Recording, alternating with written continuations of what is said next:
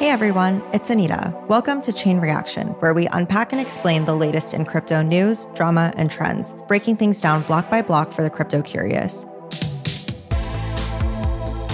Awesome. So, yeah, I guess we can just get started here as people sort of trickle in. Just to give a little background to everyone. So, I'm Anita Ramaswamy. I'm a senior crypto reporter at TechCrunch. And on this conversation with me, I have Sam Rosenblum, who's a partner at Haun Ventures, and Breck Stodghill, who's an associate at Haun Ventures, both on the investment team. Haun Ventures raised $1.5 billion in March to invest in Web3 startups and is led by Katie Haun, who used to work at Andreessen Horowitz on their crypto team, and before that worked at the DOJ. So there's been a ton of attention on your firm. And um, you know, as one of the biggest names in crypto VC, despite the fact that you are working at a first-time fund, so I am super excited to hear about, you know, the crypto markets right now and where you're seeing some opportunities. But I guess, yeah, just just to get started, we we basically have half the investment team here right now, right? That's right. That's awesome. Um, yeah. So if if you don't mind, I think it would be helpful for both of you to just give like a super brief background on what you did before you joined Haun Ventures. Sure. Yeah, I can kick off. Um, so, hey everyone, my name is Sam Rosenblum. Uh, I'm a partner and lead the deal team at Haun Ventures. So, I, have been working in crypto now full time for going on nine years. Um, I initially actually got into Bitcoin in 2013 when I was in the global strategy group at Visa. And uh, very fortunately, was one of the first couple of people in all of Visa to be assigned a project where I could somewhat justify uh, studying Bitcoin during my day job and a few months later end up leaving Visa to join Coinbase as a 30 person startup. So I joined Coinbase in 2014 and uh, ended up staying there for five years. Over that time, I led business development, corporate development. I uh, led our international expansion into Asia Pacific and Latin America. Uh, I made the first ever uh, Coinbase Ventures investment, uh, which I guess was before we technically even had Coinbase Ventures. But I got to do a whole bunch of fun stuff there. And then uh, in 2019, when Coinbase was about a thousand person company and moving into its own skyscraper in the financial district of San Francisco, I decided it was time to start a new chapter somewhere smaller. So I uh, joined some other Coinbase alums over at Polychain Capital, which was one of the first uh, crypto venture funds, and helped grow that from a couple hundred million dollars under management to several billion. Uh, was there for a couple of years. And then in late uh, 2021, I actually stepped away and was in process of starting up my own venture fund. Um, and Katie and I ended up kind of linking back up in December. And in January, I ended up teaming up with her. So the rest, uh, I guess, is the recent history as, as you had outlined there, Anita. But we are um, now in process of allocating our first uh, early stage venture fund, which is the $500 million fund, as well as our first growth fund, um, both. That's the, the $1 billion fund. And then both of those are investing in, in all things crypto and Web3. So, um, you know, equity, tokens, warrants, et cetera. And uh, yeah, that, that about covers it. So with that, I'll, I'll pass the mic over to Breck to introduce himself. Sweet. Thanks, Sam. Hey, everyone. I'm Breck. Um, I'm an associate on the investment team at Haun Ventures. Um, and I got started in crypto in 2017 during my going into my senior year of college, working on a couple of different startups and projects um, when I was studying computer science. Um, out of college, I joined the crypto engineering team at Coinbase, where I got to work on some really interesting problems working with crypto networks at scale. Um, so worked on a lot of our initial um, platform work to be able to support new crypto networks, things like Ethereum, Polkadot, Solana, Cosmos, all the new things that we're launching in the 2018 to 2020 era. Um, then I shifted focus a little bit during DeFi summer and, and got the chance to work on some of the early DeFi products at Coinbase. Ultimately, some of you know due to regulatory concerns, they didn't actually get to ship, and that was around the time when I realized it might be a good opportunity for me to take some time to go and work at a smaller place. And so I joined some some friends from Coinbase at Zora as one of the first employees there. Um, again, working as an engineer, doing all sorts of different things. Worked on early versions of the protocol, worked on our SDKs, but ultimately spent most of my time writing a lot of our backend infrastructure, um, things like our data pipelines and APIs to be able to support not just our front end, but also an API that was open for anyone to use. And then somewhere along the way, as an engineer, um, I started to get interesting, get get interested in, in investing personally, um, writing some angel checks, um, and then ultimately doing it a little bit more seriously. And as anyone who's been in the space, the best side projects end up turning into full time projects. Uh, and so when I got the chance to to work with both Sam and Katie and Rachel and some others from Coinbase who I looked up to early on, on in my career, it was uh, a really easy uh, decision to make. So you both joined Haun Ventures in May, and I just want to do a little like vibe check here. Like, what is the energy like? How is it like, uh, sort of being on a smaller team after working at larger startups in the crypto space, and especially during the the market conditions in the downturn right now? How are you feeling? Uh, yeah, so I, I, started working with Katie at Haun Ventures in January. So been been around, I guess, for most of this segment of the crypto cycle that we find ourselves in. And definitely, uh, it's been I don't know over the course of eight months. It, it definitely feels like there's been uh, a couple ups and downs in terms of the broader space, which obviously uh, have you know impacted a lot of things and a lot of people. For us as investors, we um, you know, I think we came into this wanting to be as general as possible in our coverage and, wanting to cover, you know, as we say, all layers of the tech stack. So everything from layer ones and, you know, now layer zeros, et cetera, all the way up to consumer enterprise facing applications and, and everything in between.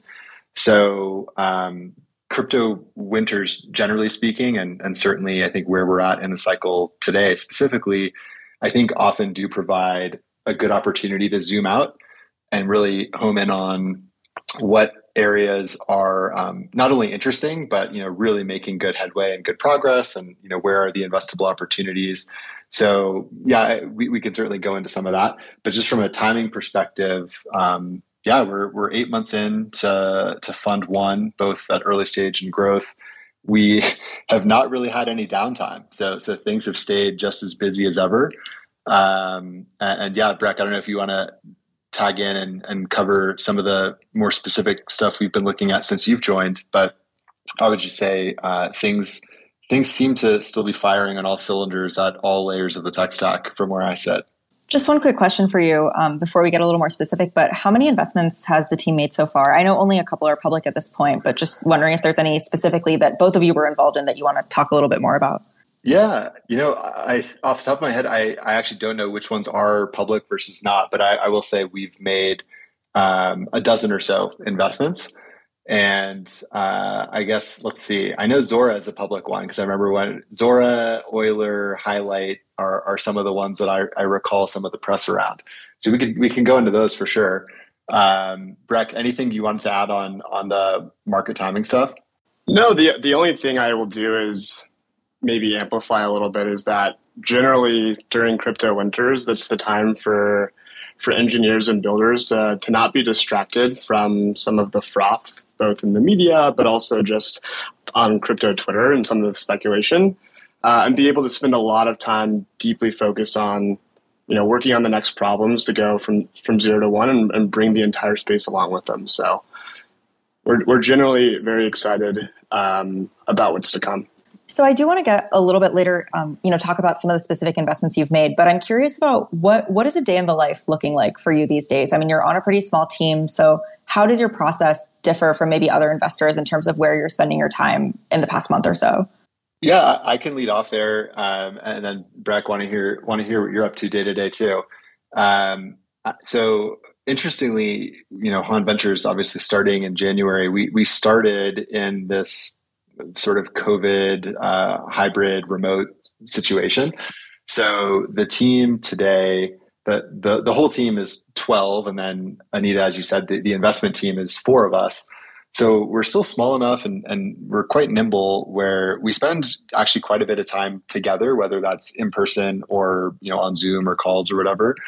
So um, the the investment team actually gets together for a daily stand up first thing every morning, just so we everyone sort of knows what's in the pipeline and what everyone's focused on, what sort of research projects we're up to. So that daily stand up, I, I actually really enjoy it. Breck, hopefully you do too, or you, you can uh, you can give your take on it. but it it is a, a really cool way in a hybrid remote setting to just stay really connected with everyone. And then you know, I, I think we do end up in person pretty regularly as well. So so Breck and I were actually just in the office together a couple days ago um, for for a couple meetings and just, just get some time together in person. So a little bit of both there, and then I mean, yeah, as you might expect, we're splitting our time generally between doing research, speaking with founders, and and then obviously working with each other as we decide to to go deep in diligence specific companies or projects. Uh, Breck, w- what's your day to day looking like these days? Yeah, I, I, think one one meta comment, Anita, that I think is really nice, given that this is my first time at a fund, is that a we're small and b we're all f- previously operators in the space, and so we bring a lot of that expertise and sort of process, or maybe even lack of process, to the way that we work together. Uh, so stand up, I think, is a good example where that's generally a process that engineering teams and product teams do within Web3 or within tech in general. Um, and we brought that over as a way for us to be able to iterate and be be fast and nimble to react, um, but also like check in on yeah what we're doing in terms of research and writing and, and output for the fund. Um, but yeah, I think in many ways we look more like a startup than we do look like uh, a venture fund, which which I've really enjoyed so far. Yeah, absolutely. And just curious, where are the two of you based? I Sam, I, I feel like I read that you were based in Idaho. yeah, that's right. Um, I, I, am sitting here in Sun Valley, Idaho, which for for the, the, many in the audience who probably have never heard of Sun Valley, Idaho, it's uh, just uh, a cool little ski town, uh, about an hour and a half flight from the Bay Area or LA. Uh, and, and, yeah, I am originally from California and, and spent you know most of my career working in either SF or LA. But uh, when COVID hit, my wife and I decided to find some some greener pastures in the mountains. So this is where we've been based for the past two and a half years or so. Um, but yeah, we we obviously as a team, um, again, there's 12 of us. We we have a center of gravity in the Bay Area. I, I, think it's seven out of the 12 members of the team are are somewhere in the Bay Area between you know the the South Bay or San Francisco or East Bay, and uh, actually even North Bay as well. But um, a lot of the team is is spread around um, between LA, New York, DC, and, and Idaho, of course. So we are um, fairly distributed, but we have a center of gravity in in the Bay Area, and that's generally where where we'll come together in person as a team. But then uh, Breck and then Chris on the other uh, another member of the investment team uh, have also been doing a little bit of travel, going around to you know EthCC or um, you know just just the the key industry conferences that we feel we want to have a presence at. So I'd say between the four of us, a decent amount of travel, um, and we do find a way to see each other in person. But obviously, we're we're uh, distributed and we're remote a good amount of the time as well. So I actually do want to get into, you know, some of the trends that you've been seeing in the crypto markets recently. I guess with startups, what are some of the areas that you have both been focused on specifically, like subsectors or types of businesses? Yeah, Breck, do you want to lead off this one? Sure.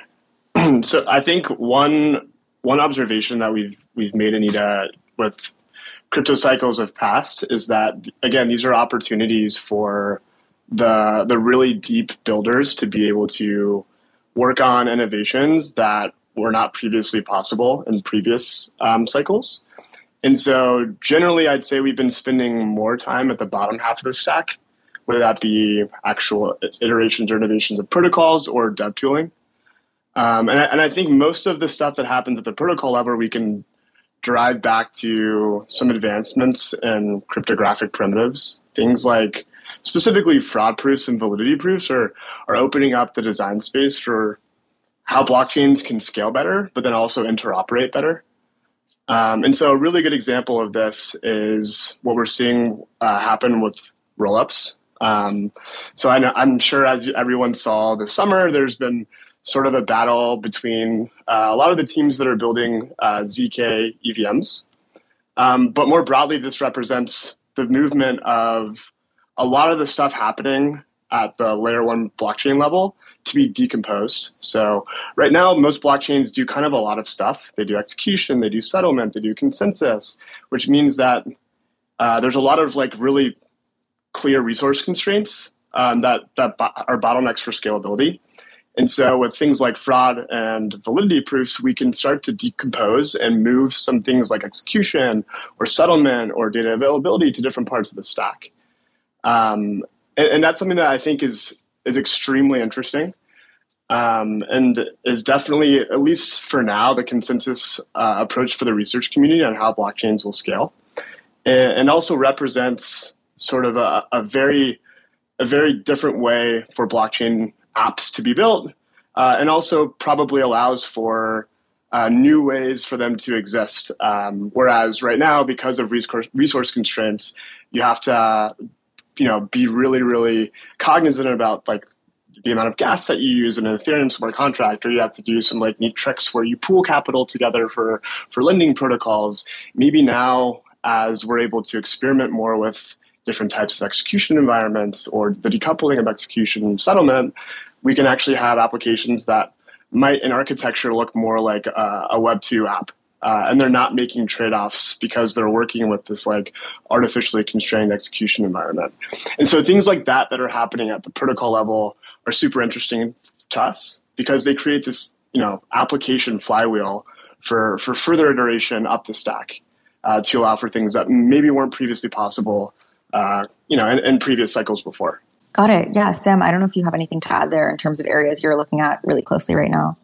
Yeah, that I mean that just about covers it. I, I think, uh, as Breck said, we are finding ourselves drawn into doing some deeper research and, and spending time talking to a lot of founders lower in the tech stack at the moment.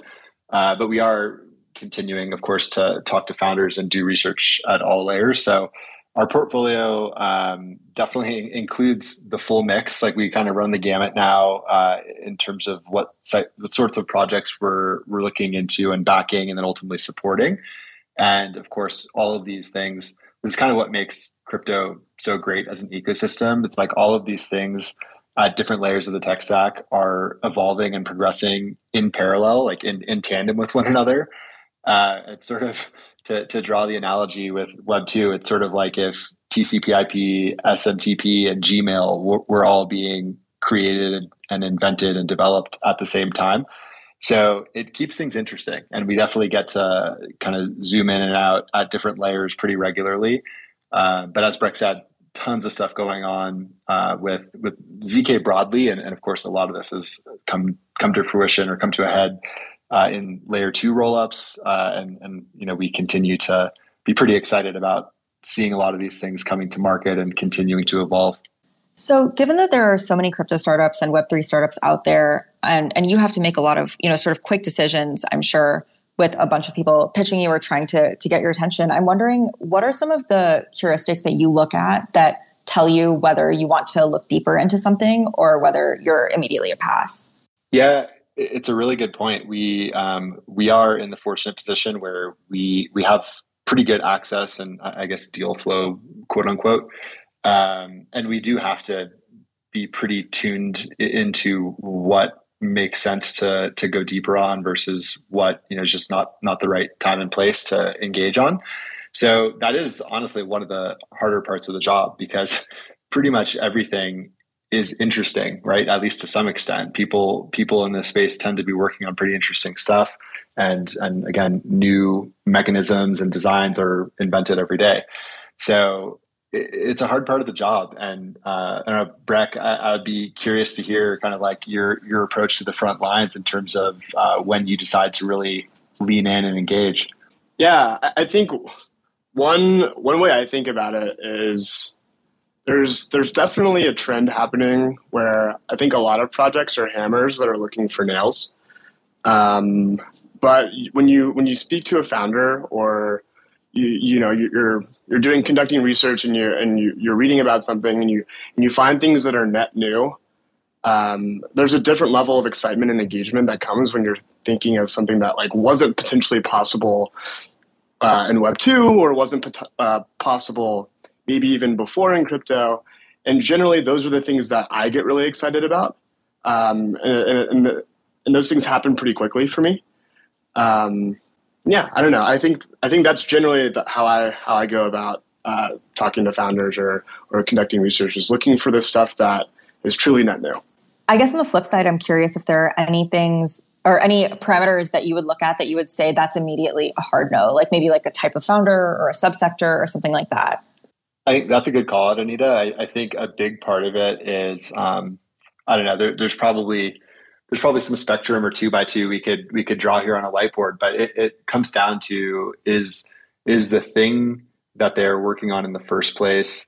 Uh, to, to Breck's point, is it is it interesting and is it potentially going to be an unlock for the space? Is it going to make something possible that wasn't possible before, or is it going to draw in end users or institutions into the space in a way that wasn't maybe convenient or you know frictionless before? So that's that's one big part of it. Another is are are the founders? Do we believe that the founders that we're we're speaking with are they well equipped to actually execute on the thing that they're setting out to do because of course there's there's a lot in this space there's a lot of experiments that are going to go on to change the world and then you know for better or worse there are even more experiments that you know for one reason or another just aren't going to to work out or aren't going to come to fruition in the way that you know we initially hope or the founders initially hope. So i do think this is where and you know breck alluded to this earlier but a lot of the members of our team are you know we are previous we have previously been operators specifically within the crypto space. And um, as a result i think we do have a, a, pretty pretty good intuition pretty good radar for when people are setting out to do something new like do we what's our feeling about this group's ability to execute on that and that that stems of course you know katie has deep experience in this space as well. She, she's been in the space from from a, a different side of things since uh, 2012, and then came in and joined the board of Coinbase in 2017. So so between the lot of us on the deal team, um, I think we are pretty in tune with um, not only our founders equipped to set out to to execute on the thing they're doing, but importantly, what sort of time horizon do we think that's going to be over? And of course as investors, we we have to be mindful of investable opportunities, but also the timeline that we expect things will come to fruition over. And generally, when these these different categories that I, I've mentioned, when they all line up, this is when we find ourselves just organically getting you know each individually and as a group really excited about about the project and this is where we tend to really focus in and do some deep research and diligence and hopefully end up you know backing the team and then being able to apply that energy into supporting them and, and helping them bring the project to fruition there is um, one specific investment of yours that I wanted to ask a little bit more about, which is Euler Finance, the DeFi protocol. Obviously, there's been a lot of attention on crypto borrowing and lending and startups that do that. So I'm just curious, what like how did you get comfortable and get confident around risk management processes specifically when it came to this investment? Yeah, I can lead off on this one, and then Breck definitely want your point of view on on the DeFi stuff broadly as well, uh, uh as far as risk management goes. But Euler's a really interesting one. Like this is first and foremost, actually, Anita, to to your point here, like De- DeFi has been one of the best known categories within crypto. I, I suppose probably since like a couple summers ago, you know, DeFi summer of 2020 um, and, and, it's a space that brought in certainly a lot of attention, a lot of uh, a lot of congestion on the Ethereum network at the time, and uh, just calls calls into question a couple of main things, and you know, namely, you know, what are what are some of the ways that we think crypto and, and more specifically DeFi can really improve the world and change people's lives for the better. And then, of course, um, tactically, how are we seeing this put into practice? So at the high level, you know, the ability for anyone anywhere in the world, irrespective of what country they happen to be born into or what economy they happen to be born into or what their local legal tender happens to be, the ability for anyone to be able to access really core financial instruments or, or, even just you know financial access at all so the ability to securely save and then of course uh, the, the kind of original invention of finance, which was um, borrowing and lending. So the ability for for folks who, if they had some incremental resources, would be able to put that to some productive use and you know create more in the world than than would have existed otherwise. We believe that DeFi is going to be a huge catalyst globally in, in doing just that. And we think borrowing and lending is is really at the core of what needs to be made available for, for this to work. So Euler has taken a really cool approach specifically around risk management, where they and I suppose I don't want to overstate what the audience already knows, but uh, some of the issues in, in, DeFi risk management previously, there's sort of been this trade off of um, how decentralized is the tool really, and, then of course like how, how is the risk uh, mitigated, and, and, of course in crypto winter, when there's a lot of volatility and prices are, are changing pretty rapidly uh, the the value of certain types of collateral can change rapidly. So you can get into some, some tr- tricky or tough situations um, for for folks in the audience that have been kind of tuned into crypto over the last few months.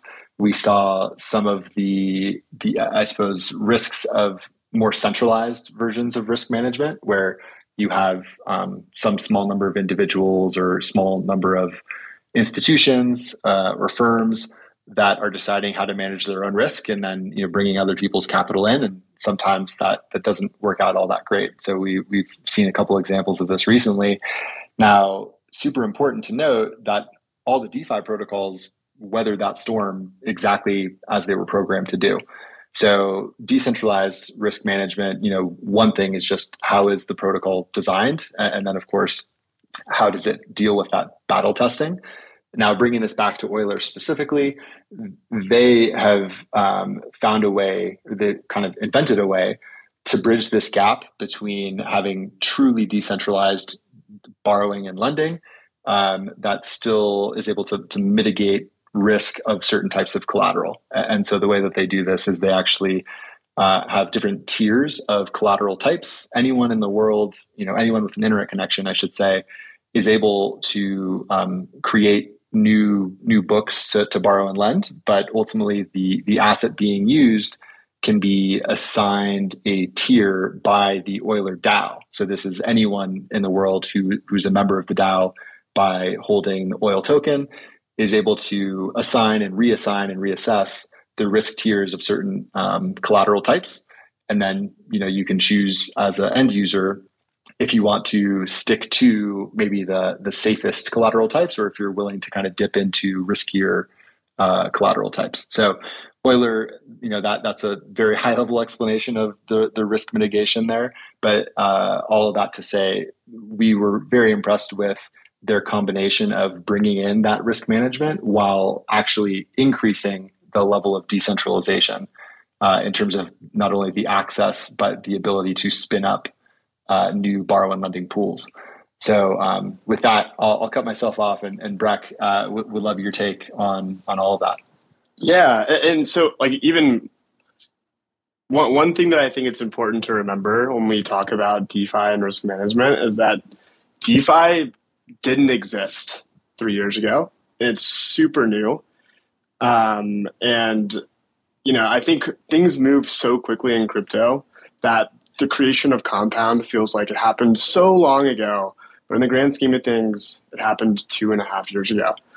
And it's important to remember that these things will get, you know, things like risk, things like risk management will get better with time, uh, and things like capital efficiency will get better with time. Um, and to Sam's point, Euler is doing some really interesting stuff with allowing for isolated pools to contribute to better risk management across the protocol such that if a given, you know, um, collateral asset doesn't do well, uh, other users that are, you know, potentially um, not exposed to that asset are actually not exposed. Um, and so, more broadly, I, th- I, expect as more institutional players come and start using uh, DeFi and, rather than just retail users, there will be products that come along to provide better risk management. Uh, and, and, so, we're excited on that front.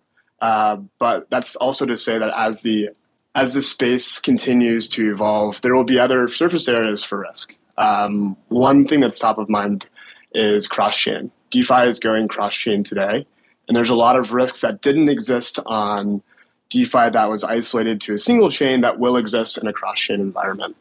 Um, and so that will continue to happen. And, and as long as we're able to identify and, and support teams like Euler that are pushing pushing risk management practices in a better direction, then I think we'll we'll be in a good spot. Cool, thank you. Yeah, so I want to zoom out a little bit um, and ask you about you know a question that's been on my mind, which is just that I imagine a lot of crypto founders these days or engineers or early employees in startups have some significant portion of their wealth tied up in the crypto markets. And i guess just given some of the recent volatility and the downturn that we've seen in crypto prices what do you do to sort of help some of these founders feel financially stable so they can actually focus on building their companies versus stressing about the market movements? Yeah i mean obviously that's going to impact everyone individually in, in different ways and um, this is where again, several members of our team have been working in this space full time for the, the, better part of a decade, and and certainly Katie and I are, coming up. Uh, we'll come up on our ten year mark soon, soon enough here. But we we've lived and worked through this ourselves, right? And I think that goes a long way in understanding it's actually um, there's so many different levels that that the volatility can can impact someone on, and it's again different for everyone. But generally, there's a there's a combination of of course there's there's financial and economic pieces but then there's also like literally the, the psychology it can be really tough to be heads down working on something especially when when you're a founder or an early member of a team and you've got you know you've got a group of folks who are sort of looking to you for for leadership and inspiration and um, it can be it can be tough especially as crypto winters tend to to grind on so you know i'd say from from our seat as investors, of course, it does give us a little bit of insight into um, the the founders and the teams that we're backing and working with in, in, terms of just how they are dealing with it, how they are leading their teams through it. But um, you know, people tend to say crypto winters. It just raises the bar on all sides. It, it raises the bar for founders who are willing to you know leave maybe a steady job somewhere else and and uh, try to bring something new into the world and then it raises the bar for um, teams that are willing to go work on that and uh, kind of stake their career and their reputation on it.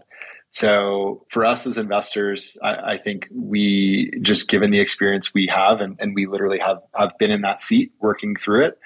Um, I, I, think it does allow us to to connect on that level in a pretty good way. Um, and of course, when we are backing these rounds or you know potentially leading these rounds, a big part of um, what we try to come up with with the founders is what is the appropriate amount of capital to raise. And in the the sort of cyclic, cyclicality of, of crypto generally speaking when you're raising around right now you want to be able to you know to plan for at least a couple of years of runway if not more so obviously it depends on the stage of the the business or the company or the project but um, we are working through that and you know making sure that folks are not raising uh, too little or too much and kind of going an appropriate way there. Um, Breck, anything you'd add for for how we're interacting with founders on this point?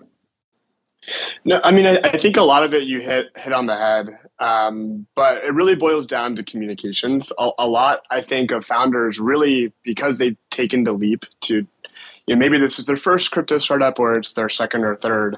They understand and are willing to put their career on the line for for the vision that they you know ultimately want to see happen. And they they're they're also best positioned to understand that we're at a time where the amount of engineers entering the space is at an all time high. We're now getting mainstream eyeballs from uh, creators and, and other folks that previously um, hadn't even been interested or uh, were you know blinking at, at the idea of crypto. And, and, so making sure to reiterate some of these like foundational core metrics that are moving and, and making us feel confident in where crypto is heading and sort of detaching um, maybe some of the headspace or mindshare from where the market is moving, but you know, understanding and trusting that as as more people come into the space and are actually building, that things will, you know, continue moving moving forward. I will so, say that this is t- this is t- tends to be a really interesting you know example of like maybe history doesn't exactly repeat, but it tends to rhyme. And uh, I, I've now been working in this space full time, you know, for, again since 2014, and you see the same kind of pattern every time in in bull and bear markets where in the bull market people tend to be um, obviously ex- excited and enthusiastic but they also tend to be willing to really make that leap and um, you get a really big inflow not only of capital but maybe you know as importantly or more importantly huge inflows of talent right? A lot of people are willing to come work in crypto for the first time when things are looking really good and exciting and trending up into the right. And then the bear market you to, to some extent maybe you see some of those folks some of that talent flow out but really not not as much as you might think so a lot of um, a lot of the bear market is it's like the people that decided to to take that leap, you know, some number of months or, or maybe even years ago. It now gets put to the test, and, and I mean, I can't speak for anyone but myself, but I certainly have found, looking back at my career, some of the some of the highlights or some of like the, the really standout moments tend to be in those bear markets when when things are tough and you have to just you know kind of push yourself to to get through it. And it is an opportunity I, I think maybe to put a silver lining to it. It's an opportunity uh, for the the ratio of signal to noise to to increase.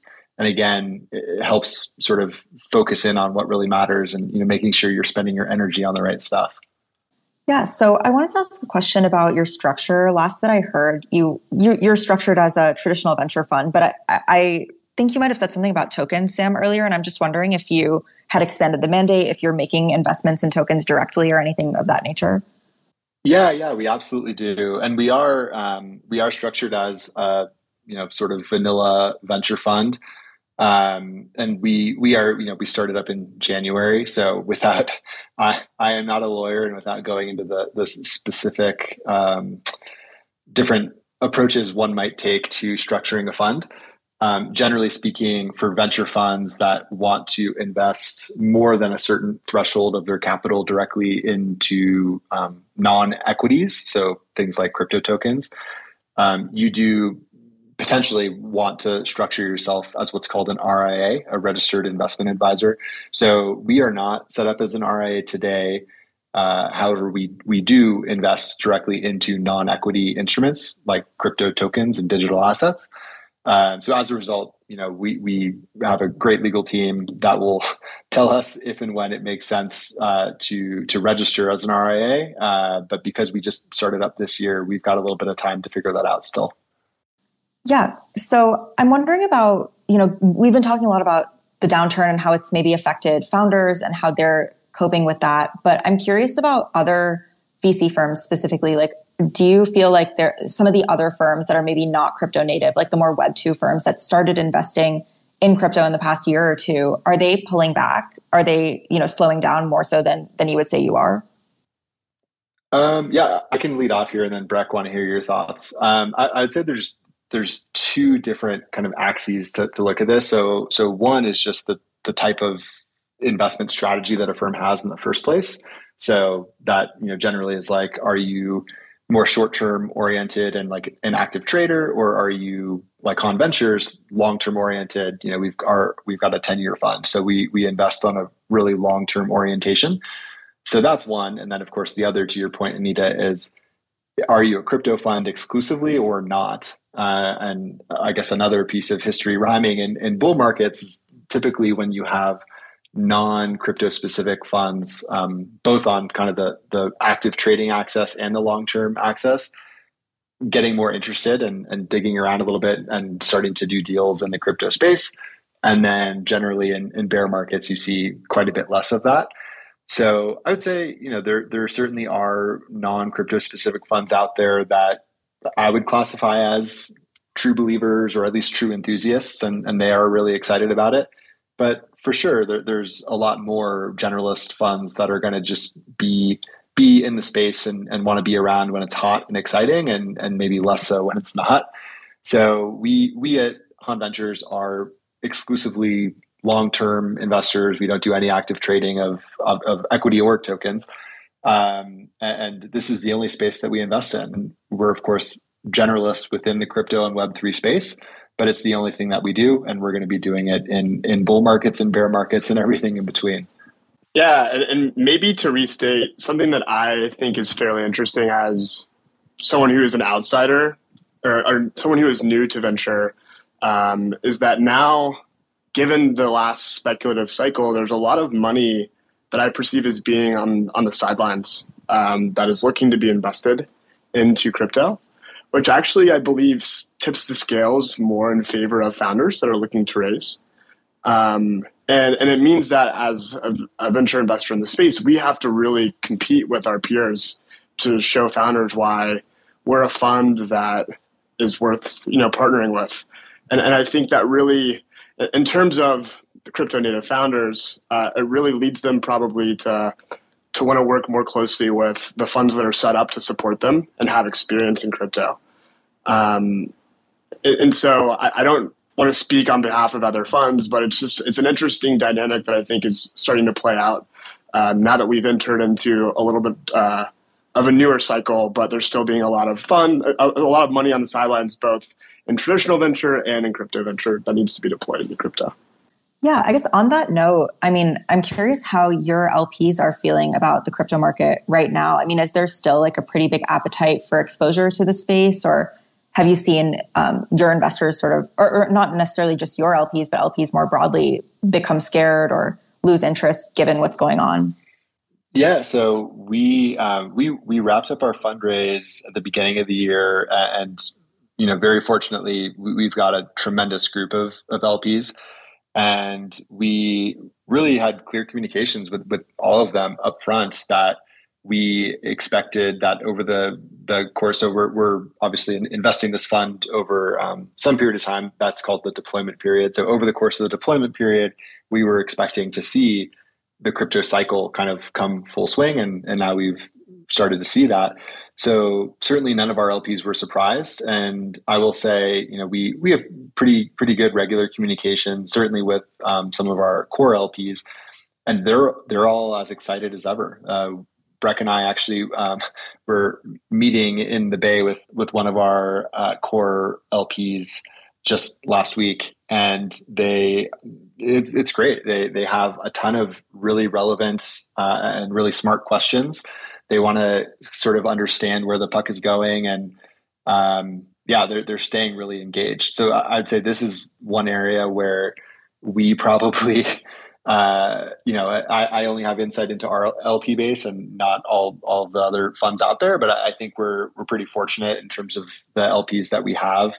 Really being long-term oriented really believing in, in what it is we're all setting out to do here so we've not run into to any issues with um, you know folks being spooked by the volatility or anything like that. Yeah, Breck, I'm not sure if you had anything to add there, but um, if you do, just would love to hear your thoughts. Otherwise, I, I do want to move on to another topic. Yeah, no, no, no. Uh, just plus one more than anything else. Awesome. Yeah. So I want to make sure that we get to talk about regulation. It's a pretty hot topic right now. And obviously, given you know, Haun Ventures and your genesis as a firm, one that you all have a pretty good insight into. So I'm wondering for US uh, specifically, what are some of your biggest concerns right now on the regulation front? I mean, one thing I was reading about was like all of the major crypto exchanges currently being under SEC investigation. I know that's some news that leaked a couple of weeks ago. Um, so just want to get your thoughts on, you know, how do you think this is all going to end? Uh, well, asking how it's all going to end is, is uh, a great question that I, I, wish I had a crystal ball for. But I, I would say along the way and, and, where we're at today, we're actually pretty optimistic with the direction uh, of this space becoming regulated in an appropriate way. Uh, and I, I, guess yet again to call back to just how much we've seen the space change since 2014 and, and even before that, where um, it, it turns out there's a lot of a lot of benefits of having clear regulation and clear guidance on on what is sort of okay versus not.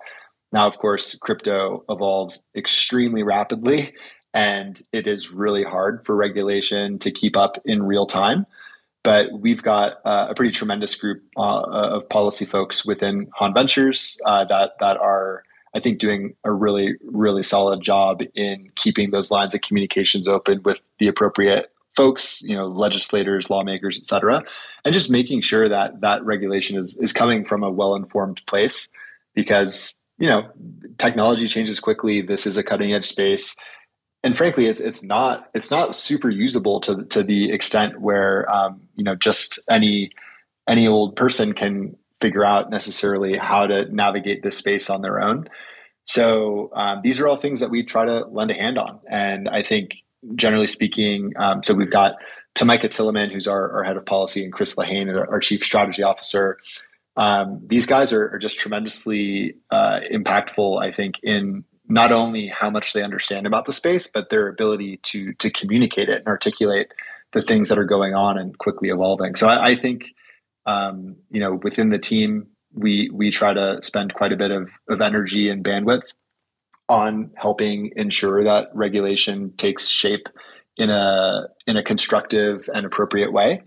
Uh, but overall, yeah, I'd say we're we're pretty optimistic generally, just with the engagement that we're seeing and the fact that folks, you know, in DC and around the world are are wanting to lean in and understand this. And, and I think there is now maybe a, a really key difference from 2014, 2015 to today, there's now a much broader understanding of what crypto and Web3 enables. And you go back to 2014 and 2015. So, in some of my the work that I was doing back then, leading our international expansion, I literally was going around the world and speaking with the Ministry of Finance in different countries, the central banks in different countries, the, the financial authorities and regulators, and the first thing out of you know in in every agenda the first one of the in, in, those meetings the first thing out of their mouths would be about silk road and dark web and all all of these um, let's say inherently you know not necessarily positive things. Whereas today people are asking about the creator economy and and the empowerment of new economies and and all, all of these things that actually come out quite positive. So I think the, those sorts of things just demonstrate, you know, it's, it's only been, uh, I don't know how long you'd even say this, this ecosystem has been an industry truly. So it, it's been less than a decade that we've been an industry here. And the level of engagement and thoughtfulness that we're seeing from lawmakers and regulators is actually really promising. So it's something that we feel pretty good about. I'm curious to hear your thoughts as well on how you're looking at regulation when it comes to the advocacy side of things. Like, are you looking at this more from a perspective of advocating in the US, or do you feel like you have sort of an obligation almost to the, the Web3 community and ecosystem to advocate for, you know, smarter regulation, I suppose, uh, on a worldwide scale? Oh, yeah, d- definitely the latter. We certainly are, are really engaged here in the US, and, and this is where we as a firm are based. But Web three and crypto are, are, obviously global phenomenons, right? So um, I, I, do think there, in in the history of the space so far, there tend to be um, a few countries that are maybe like leaning a little bit further ahead and wanting to be first movers and wanting to to really um, set set the the tone and define what regulations ought to look like. And and other countries have, have been happy to maybe follow a lead or maybe just take into consideration those data points. Um, but certainly we are engaged globally and we will spend time I, I, would imagine you know we'll spend end up spending time every year in different regions of the world um, doing kind of what I what I alluded to earlier, engaging with lawmakers and regulators, and just making sure that we're we are doing our part to help inform and educate where we can. I do have one big. Um, oh, sorry, Breck. I, if you have something to add, I, w- I would love to hear your thoughts. Yeah, no. The only thing I was going to add on top of what Sam said is is one of the really fun parts about the place that we're in is we get to do this alongside our portfolio companies. Um, and some of the feedback that we've been getting across the board from conversations with regulators and lawmakers is there's nothing, no one better to speak to than the people that are on the ground building the the future that we're moving towards. Uh, and I think it's a really, really good bidirectional relationship that we're helping cultivate to to bring regulators up to speed, but also give founders that are that are at the cutting edge to be able to have the communication channels to help, you know, make more informed policy decisions. So just wanted to add that in there. Got it. Yeah, I just have one other um, sort of big topic I wanted to touch on, and then I have a couple of fun, like more rapid fire questions for the end. But my last uh, big topic that I wanted to tackle and, and ask both of you about is I noticed a blog post that Chris had had published from your firm on decentralization and sort of the concept of Web 2.5 companies versus Web 3 companies. And I'm just curious if you can share a little bit of your thoughts on how important it is for a company to be decentralized and how you view that when you're making your investments. Yeah, definitely. This is actually a super important topic that I think can be, um, I don't know, oftentimes maybe misunderstood or not not completely understood, which is um, obviously at the core of crypto and Web3 is this concept of decentralization. And maybe even more specifically, this all stems from you know, the invention of decentralized consensus in the first place, which was, was the big breakthrough of Bitcoin back in the day. Um, but yeah, the, the idea of everything all the time always being decentralized is uh, is definitely not i think the world that we're trending towards i think the fact that you have the ability to to choose either as a developer or an end user is the key thing here. And so you can imagine um, a world and the world that we are certainly investing into and, and trying to bring bring to life here. Um, there's going to be a mix of some things are better done fully decentralized, uh, and again, things around consensus. Uh, generally, we we really love the idea of decentralized consensus and everything that that makes possible. But then on the other hand, of course, you're, you're going to continue to see centralized businesses bringing valuable products and services to the market. And we want, we want to bring into a world where uh, both of those things exist in parallel and um, I, I, think probably you know help each other quite a bit so I, I think one of the common um, i don't know if this is still common today but certainly last year one of the common criticisms that that we would see or hear would be like you know oh so and so company is not even decentralized or so such and such company is actually uh, a centralized api so you know how is the experience even decentralized? And i think the fact of the matter is not everything needs to be decentralized but what we do love and maybe to draw the analogy of, of say like social networks or social media what we what we love is the end user having the ability to exit a centralized platform and bring all of their information and data with them. And so this is something that you know you can imagine in in the Web two social media era being deplatformed uh, or even just deciding to to leave a certain platform um, that's centralized. You don't have an ability to take your social graph with you. But in crypto and Web three, the social graph itself that's being built on top of is is open and can therefore be kind of ported from uh, one centralized platform to the next, whatever, however the user chooses to do that. So we we think decentralization is, is super important, but it's not needed for every step in the user experience.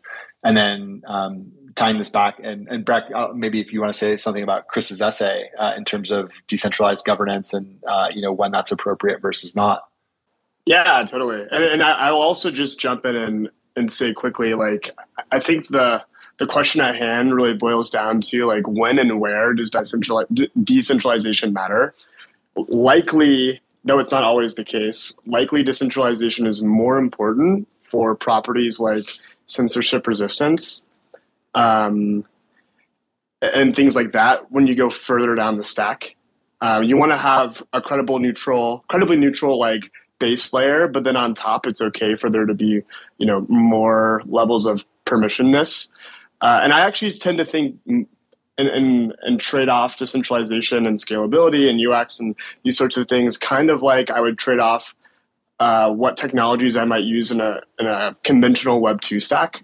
You know, there might be reasons for using Google Cloud over AWS, uh, and ultimately, it's up to whoever's building the product uh, to be able to make those decisions and and you know articulate those to the users so that they're able to be informed and choose what you know defi app they'd like to use or what layer one blockchain they want to you know build on or, or use. And so i think we'll find more often than not that we're moving into a, a, a design space for general like crypto in general where decentralization for some people is extremely important and for others it's not or, or maybe it's even a spectrum and, and that's totally okay uh, and that there will be trade offs to be made, but ultimately, choice is the important uh, factor here that maybe was more limiting uh, in a more Web 2 environment where you actually don't have the choice, and by default, you know the, the solutions or products that you use are, are centralized walled gardens. Thanks. Uh, thanks for those thoughts. It's definitely a big topic and there's a lot going on there. But I just wanted to end, given that we have a couple of minutes left here, with a few uh, rapid fire fun questions, if that's all right with the two of you. Uh, the first one I wanted to ask is, um, you know, there's there's been a lot of like it's been fun to see the crypto community come together and meet up in you know these events and conferences in person. So, what's the most fun, or like one example of a fun crypto event that you've been to recently? Yeah. Um, well, so we we actually Chris and I just got back from EthCC, which is one of my personal favorite conferences. I mean, a it's summer in Paris, and who doesn't love Paris in the summer? But b it's a conference that is fairly saturated with engineers and developers, um, which I tends to be a community that I really that really resonates with me. Um, and so rather, you know, there's a lot of conversations that are like really deep, technical, and nerdy, uh, and that's the kind of stuff that I like to nerd out on. And so that's that's that's one of my favorites is, is EthCC, and definitely recommend anyone who wants to get a little bit closer to what the builders are doing in the space and uh, specifically not just within the Ethereum community, but within adjacent communities. EthCC is a really great one. Yeah, definitely. I, I, I echo that. I think we we try to be thoughtful about um, which events we do go to, and obviously in, in crypto, there's a pretty wide spectrum of um, maybe how uh, how technical versus how like yeah maybe, maybe how technical versus how social a certain conference maybe is setting out to be and both of those things are are important, but of course in balance with with each other. So um, yeah, I think as of late, those have been some of the great ones, and seeing the um, seeing the developer communities that that are forming around some of these ecosystems, and some of them that span multiple ecosystems. Uh, so that's all really exciting stuff. And I guess in our closing minute of rapid fire here, we can give a quick plug that we will uh, will be at the Stanford Blockchain Conference. Uh, I think next week. So if anyone if anyone is uh, you know in the space is going to be attending, feel free to hit us up. Yeah, our DMs are open. awesome. Yeah, you you know where to find them on on Twitter. But um, last question for you guys. So we obviously all probably spend a lot of time on crypto Twitter and in various Discord chats and everything. But outside of crypto and Web three, what is a book or a movie or a TV show that you've really enjoyed recently? It can be something fun, like guilty pleasure, maybe. Oh man, I, have got one. Well, I, have got a show that I was watching last night. Uh, so the, the show is called Hacks, and I'm on season two. I'm not all the way done, so so don't spoil it for me if you guys are further ahead. But um, uh, yeah, it's just a, a, really hilarious show about like a, an older comedian and a younger comedian kind of banding banding together and, and having shared adventures. Uh, so that that one always makes me laugh. And then uh, favorite movie i guess i go go to the movie theater a little bit less often these days but one that i did make sure to go to the theater uh, and catch was uh, the top gun sequel uh, top gun maverick and if you want to be laughing and happy and excited and also like tearing up a little bit i would highly recommend catching top gun maverick awesome yeah i don't know if breck you have any any favorites to add there yeah, sorry, I was unmuted or trying to trying to unmute. Um, movie wise, I, I recently watched Coda on a plane and was doing like simultaneously crying and laughing hysterically on the plane, which was probably super annoying for all the people in my aisle. Uh, but if you haven't seen Coda, definitely recommend it. And then book wise, I've historically not been much of a like fiction reader. Like usually like we'll read, you know, things related to crypto. But I've tried this year to to read a lot more fiction stuff. And as a part of that, got into the Dune trilogy. Actually, as a recommendation from Sam back You're in welcome. like November. Yeah, and I freaking love it. And you know, it's a long book, but it's really, really good. And recommend if anyone really liked the movie, um, but wants to learn more about the world, like definitely read the book before the second movie comes out because it's much better. So I'll plug in. Awesome. Yeah, I haven't read it, but it sounds like a good pick. Um, definitely always looking for non crypto things to read too. Uh, but yeah, thank you so much both for your time. This was a really fascinating conversation. I feel like there's never quite enough time to talk through everything going on in the world of crypto startups. But just wanted to say uh, really quickly before we end here for our, anyone who's listening today um, or only caught part of the conversation, we're also going to be posting it as part of our crypto podcast at TechCrunch Chain Reaction. We put out new episodes on Tuesdays and Thursdays. So be sure to check that out on your favorite podcast platform. And you can also follow us on uh, Twitter at chain underscore reaction. So yeah, thanks again, Sam and Breck. This was a really great conversation. Thanks for having us, Anita. This is awesome. Yeah, thanks so much.